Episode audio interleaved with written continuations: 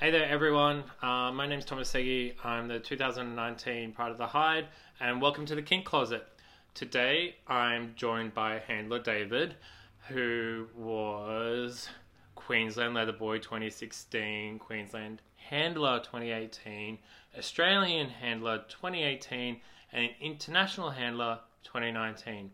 David, say hello. Hello, I think by that I'm officially a sash queen now. I think you are. I think possibly. I'm pretty sure there are some people here who are jealous of that. Uh, look, so many people, uh, I think, are, um, especially given that the International Handler sash is being retired at the end of this year, so I will be the last person to wear that sash, oh. um, which is very, very exciting. Um, but I'm kind of over it. Like, it's a wonderful year. I'm really enjoying it, and I'm also really looking forward to being a Wazzy at the end of uh, at the end of my term. We're all so happy for you. Yeah, well, it's look, it's wonderful being, I think it's uh, the fifth international title holder from Australia, um, I think. I Maybe. Think. Um, Maybe someone can fact check us. Yeah, and tell please, us on Insta. Please fact check me. And um, I was the first international title holder from Queensland. Um, so, of course, as soon as I brought it home to Queensland, I then moved to New South Wales, um, which they were not happy about, but, uh, but there you go. Well, I know I'm happy that you're here. Anyways, moving on. So welcome to the Kink Closet. How are you feeling? Good. It's good to be here. I'm I'm looking forward to uh, to the chat. Cool. Hopefully you can come out again with us. Um, so I'm going to ask you the same question I ask everyone else. Tell me who you were before you were a fetish person. Look, I had to give this quite some thought when you suggested the question, because that is an awfully long time ago. Mm. Um, I started uh, sneaking into kink clubs before it was legal for me to be there. So I think I was, I think I was just seventeen. Mm. So that's nearly half my life ago. Oh shit! Um, which is, uh, yeah, which is a, an awfully long time. Um, and most of who I was before then is the same as kind of who I am now. So, you know, I was um, an irrepressible nerd who kind of, yeah, uh, did kind of science and sang and knitted in his spare time. Um, and then uh, some of my friends in Melbourne uh, took me out to Chains, which was a wonderful um, pan pub night.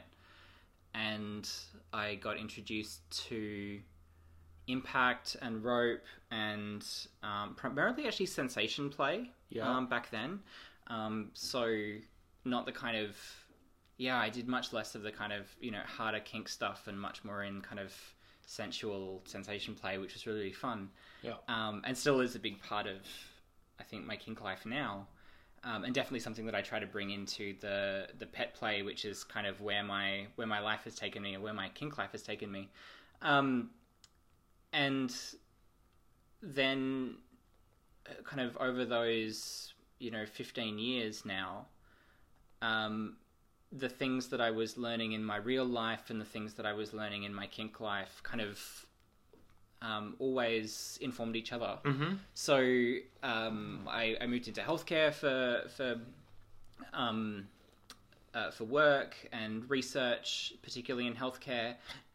And so, you know, as a result of, you know, being involved with the, the kink scene, I have a very interesting approach to um, consent and research, research ethics, yes, and th these kinds of things, um, and have thought about that stuff a lot more than um, a lot of my colleagues, uh, because I had this kind of kink background. Yeah. So it, it's it's interesting for me thinking about who I was before kink, because I think I was always kink. Yeah, I was I was a child before I was kink, and then my adult life has always had a kink thread through it, and the kind of the kink side of my life and the more vanilla side of my life have always intermingled and always kind of um, informed each other, which has been a really great way to grow up, I think. Yeah. So, uh, how did you feel? So, how did you feel with having those two intertwined? Were you comfortable with it, or did you? Um, how like, how did you come to terms with it all? I mean, it's always been really difficult. Um, there comes a point in, particularly in every, I think, title holder's life, where you realize that your kink life is now public. Yeah. And um, it's been really interesting for me. So with my kind of um, the, the the pup side of my family, um, so there's kind of three or four or five, depending on how you count it, um, pups in my family. Um, and two of those have pup Facebook accounts, which are their pup name and my surname, and um, you know, don't have their faces on them and don't have links back to their kind of vanilla selves or their professional selves. And it was really interesting having the conversations with them because, you know, my Handler David Facebook account is very public. It has yeah. my face all over it. It's very hard not to have your face all over um, social media. social media when you're... I mean, first of all, I'm a handler, so I don't get to wear a pup hood. No. Um, which would, it can be helpful um, in terms of hiding your identity, but also, you know, part of the role of being a title holder in general, and particularly in international, I think, um, is to be visible yeah. and to be seen and to be... Um, a voice. Yeah, and a, a voice and a presence yeah. and a, a person. Um, because I think the things which...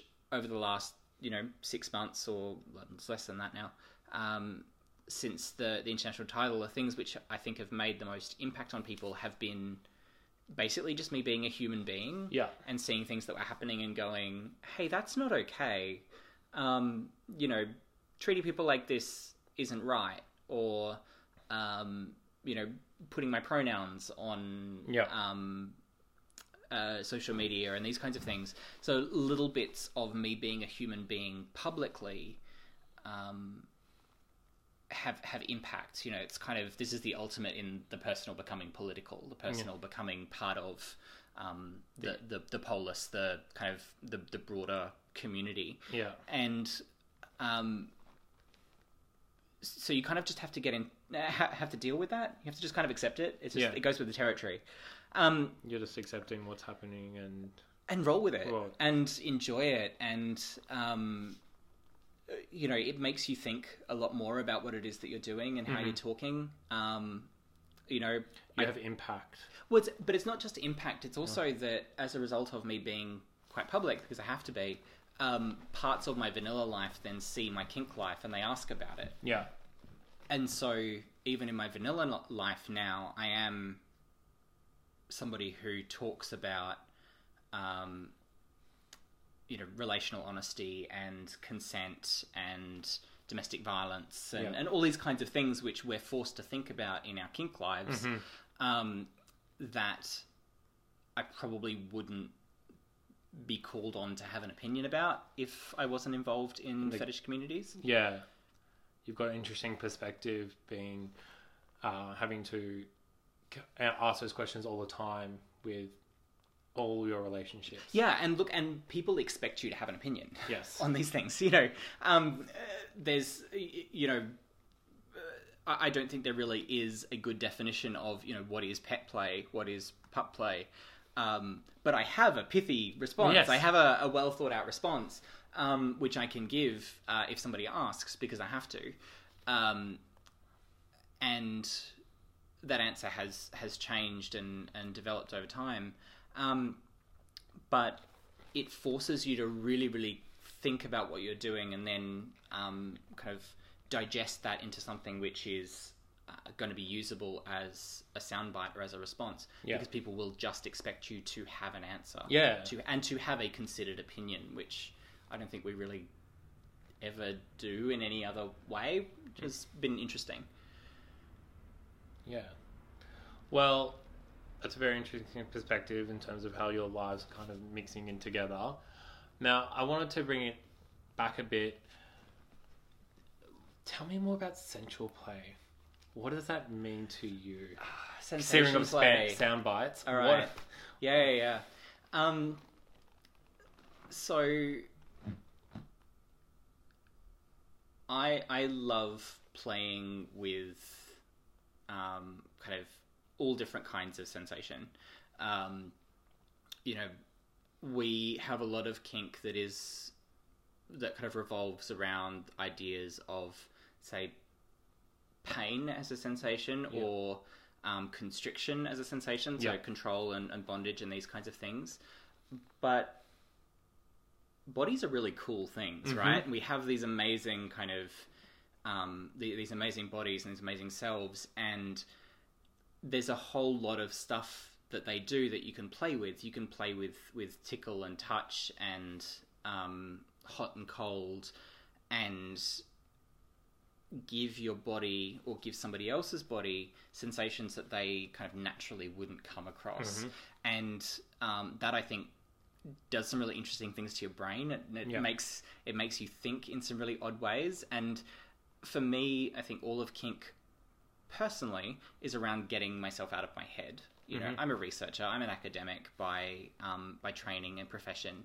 And so an awful lot of time is spent in my own head. And so anything that I can do to try and get me out of my head, to kind of shock me out of thinking and into just existing, yeah. um, is, is a really positive thing that I can do. And um, I was also really lucky early on that um, I, I really discovered the joy of kind of non-sexual, quite safe sensation. So mm. um, I had a, a, a flogger that I absolutely loved, um, made by Master Joe down in Melbourne. Um, unfortunately, it got damaged. Somebody spilled alcohol on it. It was the saddest day of, of my kink life. Um, and uh, they, uh, I, I you would use this flogger. It was very, very soft. It was this incredibly soft leather, and it just had this this amazing effect on skin as you kind of mm-hmm. like ruffled it over skin. And one of my friends at the time um, was quite kinky, but um, didn't get involved in kink much because um, she'd had some very bad experiences yeah. and people kind of blowing past consent boundaries and things like that. And so we played with touch, you know, yeah. we, we played with, you know, with the sensation of this flogger and the, the smell of it and the feel of it on skin and things like that. And, um, and it was, it was highly consensual. It yep. was non-sexual. Um, she's not my type. Um, I, I don't think that, you know, at the time, you know, twenty year old gay boys are her, were her type either. Um, so, you know, so that wasn't kind of a, a part of it, but it was this really different thing. And then, um, I actually bumped into her many years later, um, at a kink event. Um, and she introduced me as um, the reason that I can play again. Oh, isn't um, that beautiful? Yeah, and it was it was this incredible feeling. Like, you know, I didn't you know play with her because you know I wanted any great kudos or anything like that. I played with her because she was fucking fun. Yeah, and one of my friends and somebody I still care an awful lot about. Um, and we were creating this beautiful space and this beautiful experience. But it was something which was both enjoyable and also safe. Really safe for both of us. It was um, a, a really, um, yeah, like safe and, and caring and careful environment for both of us to, to be in. Um, and so that was a, a really kind of formative experience for me, which happened really early on. Yeah. Well, that's so interesting is that there are other aspects to kink. Um, I think a lot of people starting out will be really... Um, based off what they see, especially porn, for instance, is very much focused on those hard kinks, as you said oh, before. It's the, the Fifty Shades effect. Fifty Shades oh, effect. I remember when that came out, and I was I was regularly going to pan like kink events, and those people play hard, mm. right? But I remember when Fifty Shades came out, and we got this flood of um, wannabe Christian greys, um, and and it was awful. We oh. were spending all of our, you know, the community was spending all of their time like. Re-educating? Re-educating people, um, watching out for people playing unsafely, um, these kinds of things. Um, and, you know, I think what was being lost in that was that it's not just about what you can do, it's about what you can create, right? Yeah. And this is something which I think has become more important as I've moved out of the kind of, you know, traditional kind of kink and leather spaces and more into a pet play space yeah. and also... Um, to a lesser extent, a kind of um, daddy little space as well, yeah. um, is that what we're fundamentally playing with is the mind. The mind. We're playing with how how we think about ourselves, how we think about other, other people, and how we interact. And so you can do amazing things with, you know, running your fingers through somebody's beard, or, um, you know, looking down at somebody and smiling at them. Yeah. Like those really small things, because they're targeted at not just kind of making somebody, f you know, like pushing somebody beyond a limit. You know, it's not just about what you're doing to somebody. It's about what you know the impact is going to be in their sense of self and in their, in their head. Um, that those things can be just as powerful, if not more so. Yeah. That kink doesn't just have to be about what you can withstand. But always withstand, or what you can show off later. Yeah, very much so. Um, you know, and there's plenty to show off yep. in um, in pet play. There's plenty to show off in, in all kinds of things. Um, but I don't know, the, for the kind of kink that I do, when I meet people where that's their kind of number one... Yep. It doesn't interest me nearly as much as somebody who comes in and, you know, wants to get to know me and wants to wants me to get to know them, and um, has some, you know, really quirky little things that make them shiver. Like, that's far more fun. Far more fun, and it's so more fun to explore. Uh, what you're saying a lot is definitely clicking with me, because my number one kink is smell. Mm-hmm. Scent. Um, I... See, now you're making me wish that I'd actually put my scent on today. Yeah. I didn't, because you never know how people are going to react, but I will have to come back over with it on someday. I would love you too.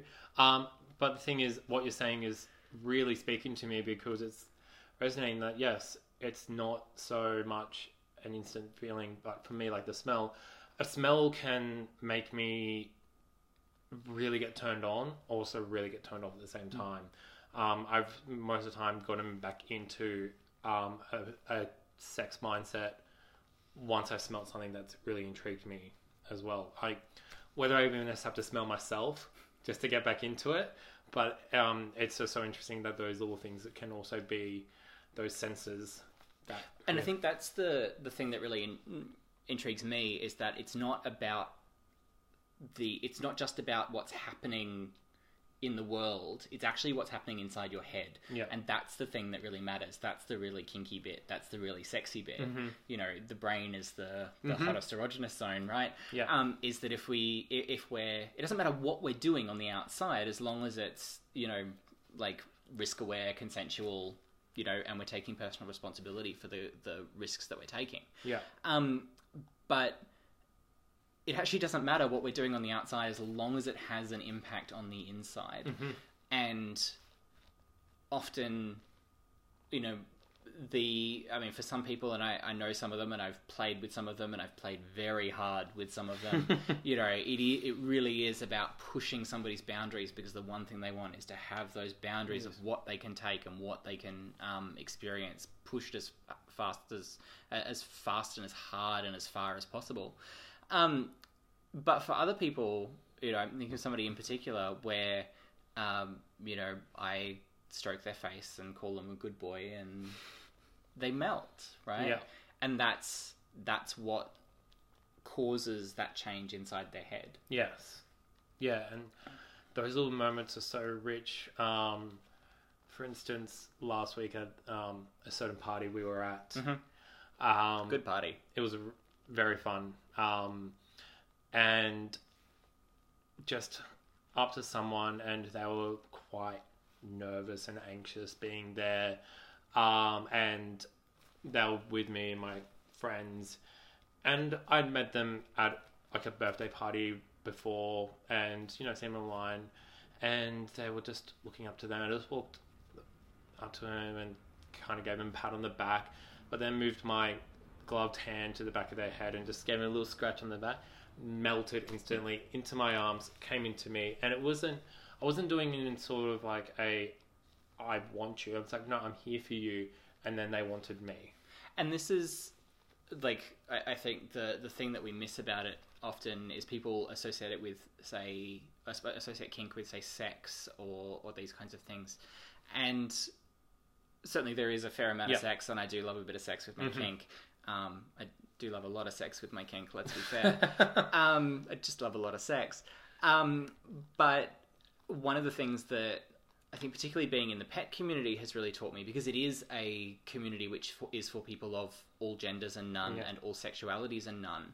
Um, a lot of the people who are playing together aren't going to fuck. No. Um, and that's the nature of the beast. But what they, they are getting is this incredible sense of, of human connection. Connection, of, that's of it. Linking in with each other and, and um, getting, you know, that, that physical contact and emotional contact and, and really kind of coming together as people. And I think that's one of the wonderful things about the experiences that we as kinky people get to have that, you know, a lot of people don't get to have.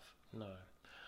Well, anyways, David, we have definitely done a very long episode. However, the conversation, I think, was just too good for there. Thank uh, you so much. It was so lovely to be here. Um, I don't get to talk to, about this stuff nearly often enough. So, yeah, thank you for the opportunity. No, um, thank you. Um, it was really nice having you, Kink Closet. I, I, I've really enjoyed this chat. It's really been quite sensual for me as well. Like everyone, I'm sitting here and David is talking to me and I've got like goosebumps as we're reliving these kind of... You're a little hot under the collar, aren't you? I very much... Under the bow tie, yes. It's a very nice bow tie. Thank you so much. Uh, Punkature, if anyone is looking. Um, uh, Nikki is back on maternity leave from February. Um, anyways, so... Anyways, thank you so much for coming into the Kink Closet and then coming out again in Absolute it. pleasure. And I will see you around at the next event, hopefully. Yes, you will. All right. So, see you, everyone. Have a great day, evening, or whatever. Bye.